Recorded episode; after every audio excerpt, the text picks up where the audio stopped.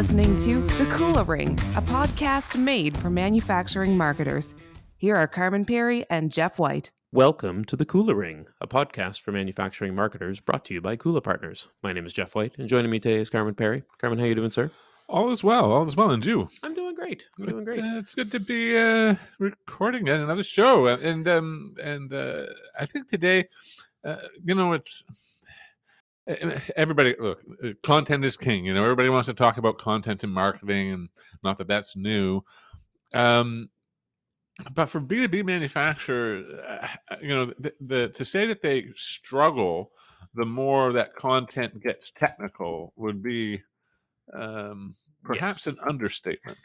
I mean, it, it's often it's uh, just a decision of, of of of almost not producing technical content at all because they think if they do it, it's just going to be wrong. Yeah, no, Th- Does that make sense? It really does. I mean, it doesn't make sense, but it is what we see, It is certainly the case for most organizations. or at least many. And and yeah, and and, and um, so I, I'm excited for today's guest because I I just uh, I, I I like uh, chatting with folks who uh, have uh, have cracked the technical content nut, as it were, and have done so in an interesting, innovative way. So um, yeah, let's, uh, Yeah, let's and we'll- in. Well, and I, and I think too, what what's particularly interesting is that every time we see somebody who's doing this well, they're often coming at it from a different perspective, which our guest is as well. You Mm. know, he, he's a bit of an accidental marketer, Yeah, really, which I think is what's so interesting. yeah, yeah. So interesting. Anyway, um, enough about that. Why don't we get uh, get him introduced? So joining us today is Greg Paulsen. Greg is a director, applications engineering and marketing at Xometry. Welcome to the Kula Ring. Hey, thanks so much for having me. It's awesome to have you on the show, mate. Um, but why don't you uh, first? Uh, uh, I, I think a lot of our audience will have heard of Xometry uh, by this point, but uh, maybe for those who haven't, uh, introduce the firm if you would, and, and just tell us a little bit about your you and your role there. Yeah, absolutely. And by the way, I love it when someone's like, "Oh, you mu- everybody's must have heard of Xometry by now," because I've been with that organization long enough where I remember the first time we got a natural mention without having to pay for it. You know, it's it's I've been with uh, for uh, about eight and a half years now. The company's about eight and a half years old, uh, so it, it, it checks out. Um, and uh, it's it's just like I said, I, I get a giggle in, inside every time I hear someone say like, "Oh yeah, if you guys know this." I was like, "You know about us? Really? That's so cool." uh, but we've, we've definitely done a lot uh, over over the years. And Xometry is a digital manufacturing marketplace. Uh, we looked at how a lot of what I would call traditional businesses have been disrupted over the years uh, with marketplace models. Uh, think what Airbnb has done for lodging, or what Uber has done for transportation, or what Amazon has done for retail. Uh, in manufacturing, a very similar story. Uh, it's it, it classically was a local to local experience, whether you were the buyer, the person who needed stuff custom manufactured, or the supplier, the person who's doing the manufacturing uh, you didn't often have the reach or the know-how. Like you didn't have this, you know, omnipotent view of what the industry was to where to, where to source parts when there's available, and also there's a lot of opacity uh, in the response you got back. I, I lived in the world, by the way, like I am a non-traditional marketer or accidental marketer, if, if you will, because I was someone who's uh, worked in engineering and product development before this. I've done a lot of sourcing. I've also been a supplier myself, uh, working in advanced manufacturing, uh, additive manufacturing to be parti- uh, particular. And I know this RFQ feedback lifecycle where you're often waiting days just to get a quote response back. And when you do from several sources, they're all over the place. So Xometry looked at this whole mess of things, these inefficiencies within the marketplace, and said, what if we just put technology, just boom, right up front? and they started with digital online quoting. So instead of a RFQ wait, uh, we actually use AI and machine learning to predict the cost of parts. So you get instead of a you know wait and see, you get a buy it now experience on the on pricing uh, for uh, custom manufactured parts. Now we offer over 17 different processes. And of course, just like Uber, Amazon, Airbnb, you're nothing without a really strong supplier base. So our supply chain, instead of being just one shop, you know, and trying to limit what one shop can do, uh, which you run into capacity constraints and everything else that uh, we find inefficient in the market, we are a marketplace. Uh, we are connected to thousands of suppliers that have been vetted through our system who are fulfilling the work ordered. So for customers, it's uh, kind of instant gratification on sourcing uh, custom manufactured parts. Uh, for the suppliers, the people who are making it, it's instant gratification on getting work on demand that fits them really well. We use you know AI matchmaking on that side, so it's a really great digital transformation for what you see in a typically uh, archaic industry. I love that introduction, and I must say, I think it's the first time the word omnipotent has been used in this Mm. podcast, which uh, you know it, it should not be the last. That is It's a great word. isn't it? Isn't it? I'm, I'm kind of reminded of uh, uh, the little bit by uh, Stewie and the Family Guy when he's talking about God. He says, "I rather like that God fellow, you know, he's very theatrical. There's a plague here, some pestilence there, omnipotence. Got to get me some of that." anyway, I digress. We can edit this out or leave it in in the final version, Yeah. Jeff. Decided it, It is the first time you've quoted the Family Guy We- in this show. we may so, need to uh, we may need to pay royalties or something. Yeah, Greg. Yeah, as you mentioned, you know, you're a non-traditional marketer. You've come at this from a, a very interesting perspective. You know, from an engineering perspective and a technical one. Um, what are you doing in the marketing function at Xometry? Yeah, well, absolutely. And like I said, I, I began when this was a startup. So if you weren't selling the company, you weren't doing your job. If you were a software developer in the startup phase, you were a salesperson. If you were the CEO, you're you're well, you're definitely a salesperson. So you're, you're CEO, uh, financial officer, salesperson. Uh, and I joined in uh, doing business development, uh, but also a lot of project engineering. And we started kind of a project engineering and support team. But we're all salespeople, right? You just that's what you have to do to grow um, I've I've found that in roles that I've had in the past throughout my career, I always kind of end up being the person who talks to the customer. Uh, I think uh, my former CEO at my previous company said it best, where um, you could teach a good uh, communicator technical skills, but you can't teach a highly technical person how to communicate. Sometimes it's sometimes much more difficult in the reverse, and uh, I've always had a knack for bridging uh, what I found as you know technical information and abstracting or translated down in a way where um, my audience can understand what I'm talking about.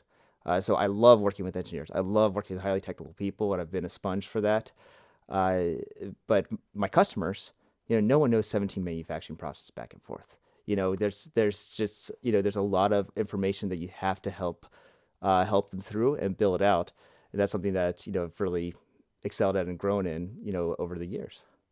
I had um, in in the prep notes for this show, I, I, had jotted down that um, you, know, you, you mentioned that kind of before you kind of started this work, uh, that the marketing didn't really speak to customers particularly well. Um, I don't want to suggest that you were being overly critical of former colleagues or anything of that nature. I'm sure, uh, but, but but but that was an interesting kind of uh, observation that this isn't speaking, and, and you're just bringing that up now as that kind of being a bit of your your secret sauce. Uh, Why is it that people struggle so much in getting technical content to connect with customers? I mean, the technical content is technical because they think that the customer is technical. So, in some way, it ought to, ought to be almost predisposed to being uh, to resonating with them. But um, why is that a challenge? Well, for me, technical content is not a Wikipedia article, and that's the biggest difference. Is you can put up definitions and talk about what is, uh, and that can be scalable. And you know, believe us, we you know we have co- content writers and engineering content writers who can build those those articles to gain SEO and traction, uh, and help the find the searchability, the findability of these services. Uh, but something that is very, very hard to replicate is empathy. Uh, so that is writing in a way where you've been in those shoes. So it's not just what is, but uh, I always talk to our, our, our technical team and our content team. It's about the why. Why should I do this? And uh, the situations in which I may need to choose these these processes. And Xometry is in a very unique spot because we're not one shop just trying to tell you the capabilities, my my you know one page list of stuff that I can do. When you're representing thousands of manufacturers worth of capabilities, it's not what can you do because we could do basically anything. It's why should you choose one process over another? Uh, you know what what what are the benefits for this? When do I make a decision to change those processes to scale? and that's something that uh, very often you just have to have it learned. You have to have burned your hand thousands of times, like I have on the stove, uh, and, and learned and corrected course along the way. And so when we build content at Xometry, especially the the most relevant uh, content, so things like that are on our capabilities pages, um, our design guides, uh, you know, our tech tips. Uh, it's it's because we've been there you know it's it's because we've been there and we're able we want to tell you this these things in a way so to help prevent a dissatisfying experience uh, for you as a customer as well as for like the holistic manufacturing community uh, um, just with better intent and design and better knowledge up front uh, just like you know garbage in garbage out like you know this this better intent up front leads to just multitudes of success on the tail end and yeah i was i was tapped on the shoulder for this. So talking about how we got to this point, um, as we were growing, uh, the, our, we did have marketing teams. We uh, built. We had outsourced technical content writers. We had uh, everything that you could think like a standard, you know, a standard workflow would be as you scale, right? Uh, but we also looped in uh, myself and our team of experts along the way, and started building out, uh, you know, building out a kind of a review process to see what works, what kind of passes our sniff test, saying like, yeah, I would get, I would tell that to a customer, or what is this? You know, what are what's the point here? Like, what are we really trying to do? What's the hook? You know, are we just putting words down, or are we trying to put some meaning behind them? And we would help kind of build out a better message or better story. And then ultimately, I started doing some videos. Some I call them edutaining videos for for the company. Uh, I we have like series like the Will It series, as well as things like recorded webinars, uh, and ed- other multimedia content uh, where we we helped build decision tools and and educate in ways that we found really really entertaining. Uh, it's I've been with the company for eight and a half years, but it's the last three years really that I've been what I consider on the full time marketing t- side. So I've always been on either sales, uh, technical sales, or operations side of things. But at some point, we scaled to a point where it's like we just you know they're like greg can't be part-time here you know at uh, on this on this agency. Like we want you know your full-time um, attention to our tech to just make sure that our marketing and our, you know what we communicate to our customers is technically robust. I've got a couple of questions on that.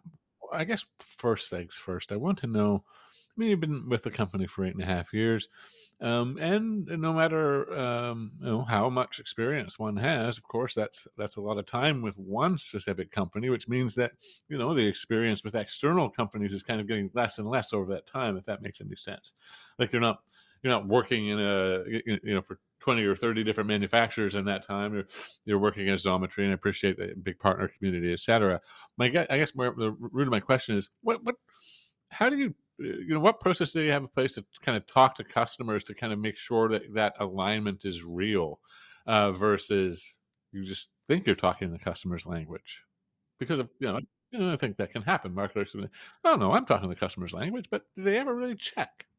Yeah, that's and honestly, that's my biggest fear. Right, is uh, becoming stagnant or not staying relevant uh, in the industries in which I'm you know speaking to.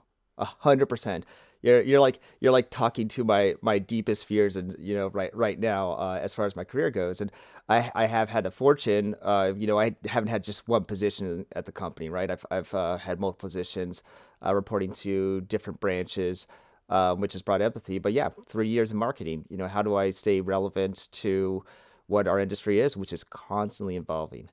Uh, truthfully it's I live vicariously through our sales team our technical sales engineers and our operations team, uh, and even our product team. Uh, so I have, um, I don't see verticals as clearly as I think a lot of our, you know, a lot, a lot of our organi- organization does. Uh, so I'm able to get involved and work uh, not just on the marketing aspect, but you know, actual things like launches. Uh, Xometry, we just launched five more processes, so we're up to 17 now because uh, a couple months ago Uh, we launched uh, a series of processes that are more tuned for scaled manufacturing from extrusion, uh, die casting, uh, stamping, and, and, some other processes along the way. Uh, and a, you know, I'm not just telling the news. Like we're we're here talking about how what the customer's experience is going to be. You know, what type of materials they're going to have access to. Uh, working back and forth with our, our technical experts and engineers, reaching out to our industry experts you know, Xometry has quite the Rolodex. And I haven't even mentioned Thomas yet, which has, you know, 560,000 suppliers, uh, which is also, which is a Xometry acquisition last December.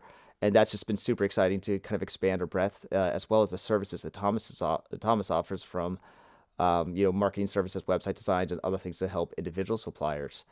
Uh, but all of that, you know, my, my goal is to, be, to continue to be a sponge, understand the information, you know, abstract it and fold it into you know the pitch of Xometry, uh, as well as uh, you know have what I call like back pocket resources. The you know if I don't have the answer or I don't feel comfortable with how I'm explaining it, I will 100% bring in you know our technical engineering experts uh, in those fields or external sources to to help validate and understand like where I where I am uh, and where I need to improve.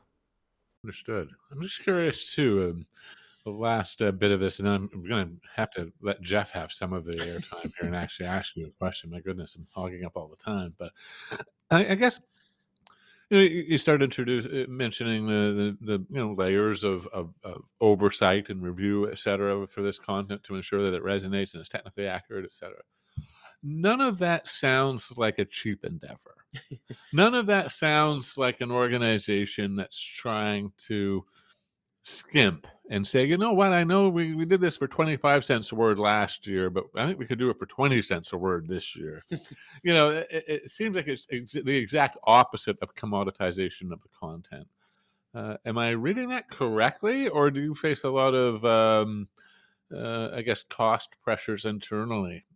Oh, and don't don't get me wrong. I mean, when we have uh, SEO content, uh, you know, we have we optimize for different efficiencies, right? So if I'm uh, if we're building articles to get you know long tail SEO uh, words, we you know we may make something specific but short, or do even like you know a video or something uh, around that. One of my first endeavors, actually, when I joined like a few years ago, was just just gaining word uh, getting words on Garolite CNC machining, which is Gar- Garolite is a, a fiberglass like composite uh, that you can machine and it's hard to source, but Xometry auto quotes it. So like it's one of those things where it's like we should be getting a lot of this business because we make it so incredibly easy uh, to source parts. Uh, but building just a little bit of a uh, piece of content, doing a you know a little how-to video, uh, all of a sudden you know you're getting page one rank on you know on some of these um, uh, some of these words. So there's there's certain things that you know, we, we work strategically. Uh, so we're not just making content for the sake of content, working on it, you know, with uh, strategically to help build what we can in the business. And you're absolutely right. If you're just trying to run machine shops, you're going to run into a lot of trouble and a lot of competition. But there's there's other ways to work around it and, and grow your presence. Uh, for my for my end of things, I am you know I'm a full time salaried employee. Uh, you know, so I'm able to if I'm not directly building this, I mean, I, would be a capacity constraint. And I always, again, my other biggest fear is always being a bottleneck, right? Uh, when we talk about this, and I have uh, I have team members uh, who are just absolutely excellent, and we work you know, really well together. So uh, sometimes it's just checking and validating, and adding like two, some two cents to add some of that empathy uh, into those technical works but there's there are ways to scale with with checks and balances that are that are more efficient. Like it doesn't mean you have to write 100%, uh, but it does means you want to kind of put in a little bit of sniff test here and there, uh, especially on whatever, uh, like I would say, the main content, the stuff that you really want people to go to, because I know if they read that resource, they're going to be just so much more prepared in whatever process or decision making that they're going to do. So I really, really want to put a lot of time into, uh, you know, into those technologies uh, and and creating like the main pages uh, versus the peripherals uh, to just be, you know, technically rich and, and grow from there. Are your digital marketing efforts bringing in too many junk leads? Stop wasting time and distracting your sales team. Account based marketing can help give your marketing strategy the laser focus on qualified buyers that you need to increase your pipeline velocity, close more deals, and grow your business faster. We've created a sample manufacturing ABM plan to help you get started. Download the sample manufacturing ABM plan at bit.ly slash sample ABM. That's bit.ly slash sample ABM. One of the things that I think is, you know, it's a bit of a giveaway talking to you right now because we're, we're sharing a, a video, um, you know, at the same time as we're recording the audio here. And what no one else has the ability to see that I can see is that you actually have a workbench behind you. And I think you're probably the first marketer we've ever spoken with who actually has a, uh, you know, a way to actually explore things and work out, you know, what you're going to do from a content perspective and actually I would assume build some things and solve some problems with that. Um, one of the things that I really liked about um, about your approach is that you know you, you just mentioned this very specific fiberglass material. You know you're you're finding and creating content just for that, but you also use you know customer surveys and other things to kind of find out where those holes are. And I'm sure, you know, just given the breadth and depth, I mean, you're covering 17 manufacturing processes here, you know, there, there's going to be a lot. Um, how do you prioritize what you create content for? And is it, you know, is it kind of a quantity of, of requests or, or is it an opportunity? Are you evaluating things against revenue? Like how are, how are you figuring out what, uh, what to actually build next? Yes. That's why. Perfect. All Yeah, right, yeah, that's that's the that's the answer. But it's um yeah, I mean, we are a business, right? We have um you know, we have we have our goals on what we want to do for for revenue, for retention, uh and you know, building building our customer base. Um, there are some things that help out a lot, right? We are connected to our suppliers and we know what they can do, and then we know what we list on our site. So you can also see the gaps where uh, a great example is um, right on actually when we acquired Thomas, we launched sheet cutting, uh, which turned out, you know, every shop that was doing sheet metal probably has a laser or some way of create of blinking sheet. Uh, but we didn't really advertise that directly to our customers. Uh, but we were able to go and build this out, and it's almost like a preparation step when you're forming a metal part, or for you know, is is just cutting it out, and expand out the you know those those materials and processes. So we, we sometimes will look at how can we celebrate what our suppliers can do really well and economically, right? You know, we we have this beautiful supply demand curve where if every one of my sheet metal suppliers can also cut a flat profile, then you know we can we could really be competitive at the market from the from the launch, uh, and that will roll into okay, how do I present it to my customer? So we're launching sheet cutting, not just what the technical requirements are, what are the materials, you know, and and materials and thicknesses or gauges that we could uh, we could cut, uh, but also, oh man, if I have if I put this offering on my website, I need to have content that backs you know backs up and helps our customers understand and build their expectations around what happens when I press buy. And and so we you know we start building out that that uh, that content kind of driving from our manufacturers. Uh, sometimes there are I won't say like oddballs, but there are strategic goals that we we can see through data, uh, and we'll we'll make initiatives through that, or where we, we're looking to build a business unit. You know, we'll build we'll build some prioritization to build content uh, through that. But I also want to say that we have been a content mach- machine for years. And if you're a new customer starting today, you may have not seen that super good article or that design guide that came out a few years back.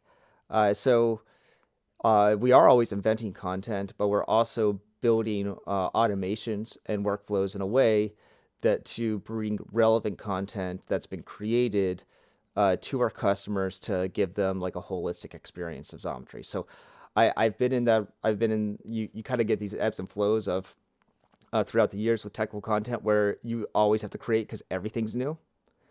And then uh, at some point you get to a, a stage where it may not be new to me, but it's new to that new customer, right? And and using that content or rehashing in certain ways uh, uh, to to uh, take one piece and turn it into uh, like can this written piece be a guide like a poster guide can it be a uh, video can it be you know a little audio clip like how can we can it be a, like a, a social post and t- and taking that and, and reforming it in different ways uh, to present it in new ways so there's what i'm trying to say is there's a lot of ways to transform your existing content and have it work harder for you uh, than just as it's originally created I'm kind of curious. You know, I, I, think when a lot of people are, um, a lot of marketers are producing content, if they think about where it kind of fits within the customer journey, they certainly there's a strong prioritization of kind of uh, uh, buying stage or decision stage uh, content. That's where often people start,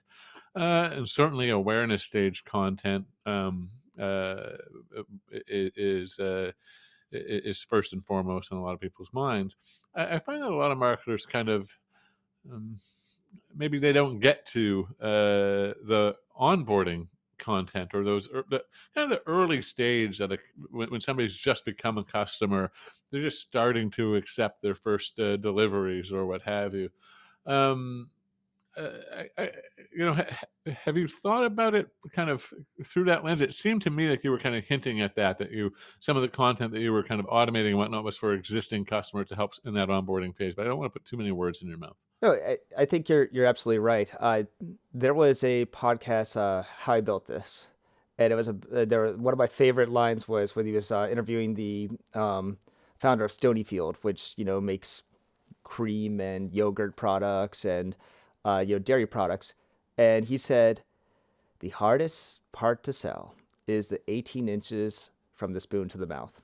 You know, like just just getting getting the person to take the taste, and then once you once you're there once you're there, like the aha moment, you know, jumps in.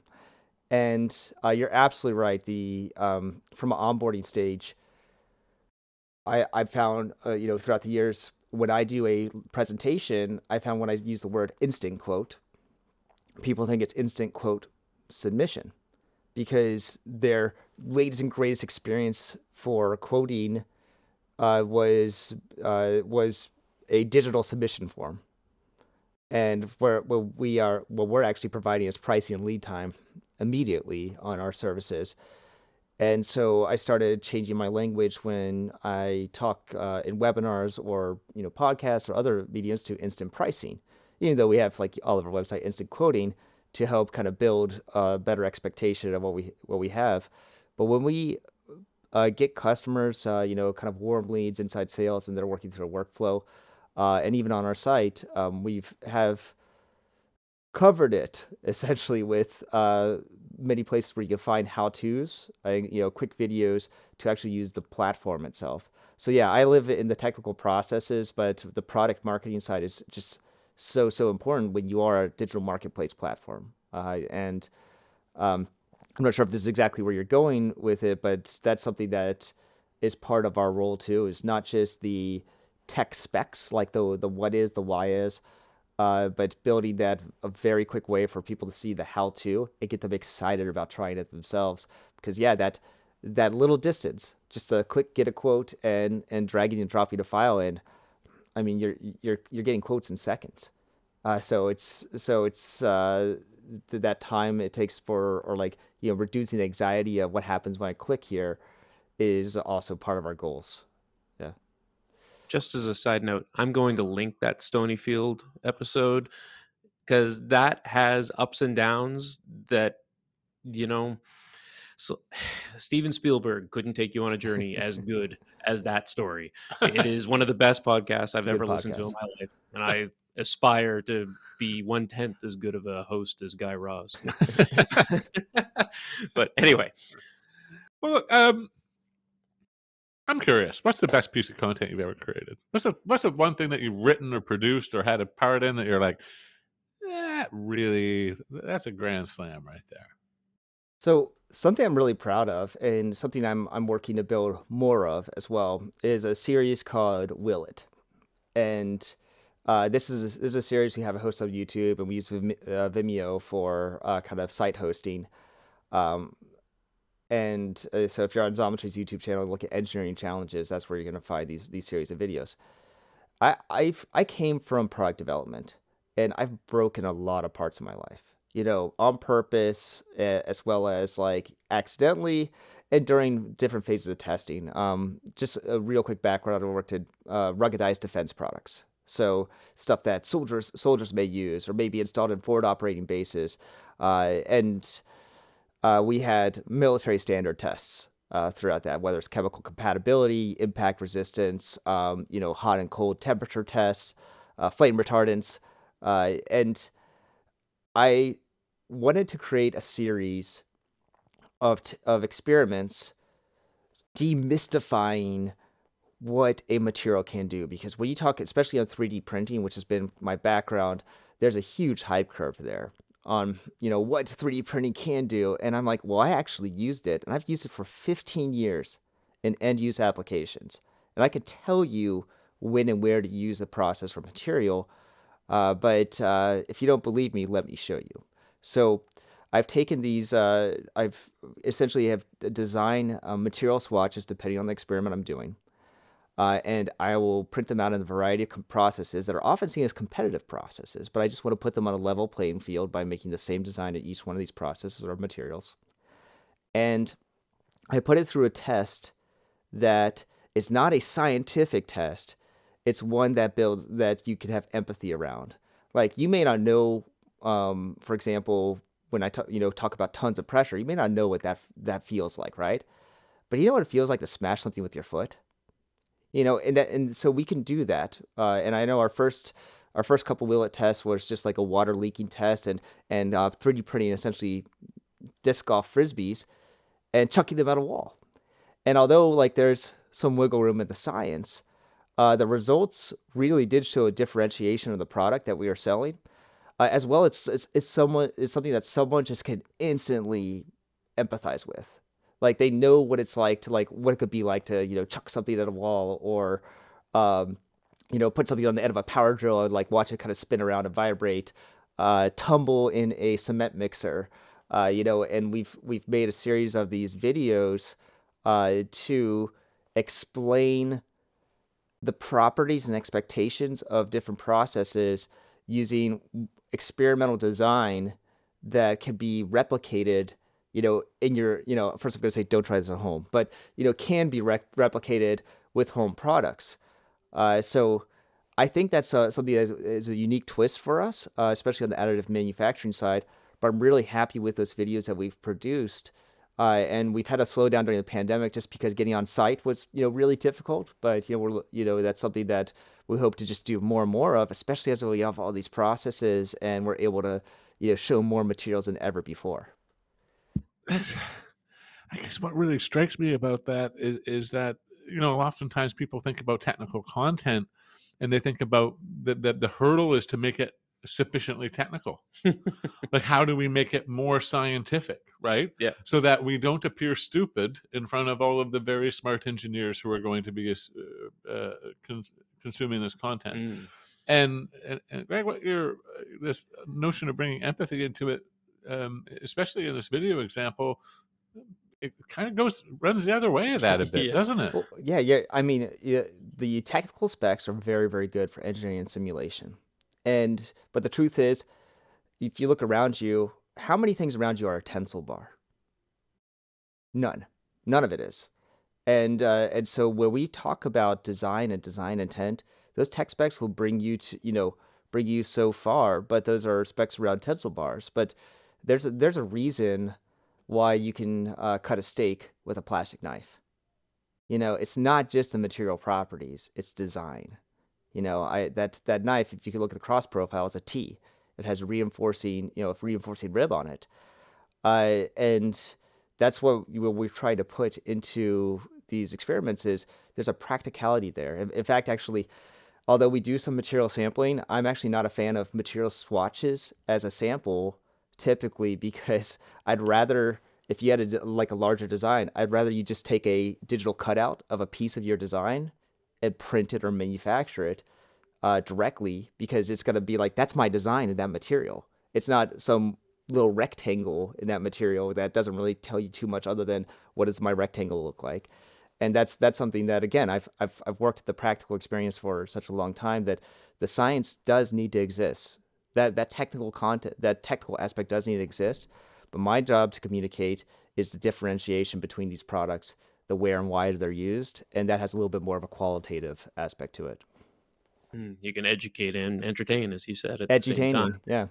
Yep. I mean, you know, the next logical step with this is to go kind of where MythBusters went, and if you can't break it, you need to blow it up. So That's, that's the last stage of of. That actually that's my pre my previous job. We call it crawl then walk then run, uh, where you you first start pretty gently and then you um then you start building up until essentially you're trying to slam the thing in a car door, you know, and and uh, and and you, you your goal is to bring it up to a fail, failure mode. Uh, and by the way, I've had experiments where I thought I was going to start gentle, and then they just went hard from the get go. Uh, there's a really good one called Will It Tumble um, that we filmed. Again, we filmed it like the film quality is, you know, it's what it is because we kind of filmed it during the pandemic and we were all like in masks and close quarters. So we're trying to, you know, play it safe there. Uh, but the it is a really entertaining video where we test 15 different materials made over five different processes. Uh, and and tumbling a cement mixer, and I thought it was they were just going to be this gentle drop. No, that cement mixer only had one speed. It was just basically just slamming these balls of materials down, and I was like, okay, so we're going to get some failures within the first 14 seconds here, and uh, down select really really quickly on what's going to survive. Yeah, that sounds like perfect content for uh, you know people who are still twelve years old at heart. Yeah, Yeah, I would love doing that. Yeah. Well, this uh, it's been fascinating. Thanks so much for sharing your um, your experience with us today. It's been uh, really enjoyed this conversation. Uh, this is this is fun to talk about. I mean, uh, the other thing I'll say is, and I know we talked about this uh, full circle on being an accidental tour guide and, and whatnot. Is I think there is something to have, you know, technical empathy, uh, to to have empathy for the customers. And one of the things that I'm really fortunate for, really, really, really, really fortunate for, is working with leadership and people within uh, um, within the company who have helped me grow the messaging and what I want to do and build it into a scalable system uh, through marketing. Uh, but that's that's not always the case, you know. And and uh, so I've been really really fortunate along my journey here, and just want to express my gratitude because we do some really cool stuff at Xometry, and uh, it's really cool to be part of that experience from the uh, from broadcasting the technical content to working directly with our customers and everything in between. It's a great way to leave it. Thanks a lot, Greg. Thank you so much. Thanks for listening to The Kula Ring with Carman Pirie and Jeff White. Don't miss a single manufacturing marketing insight. Subscribe now at kulapartners.com slash the Kula Ring. That's K-U-L-A partners.com slash the Kula Ring.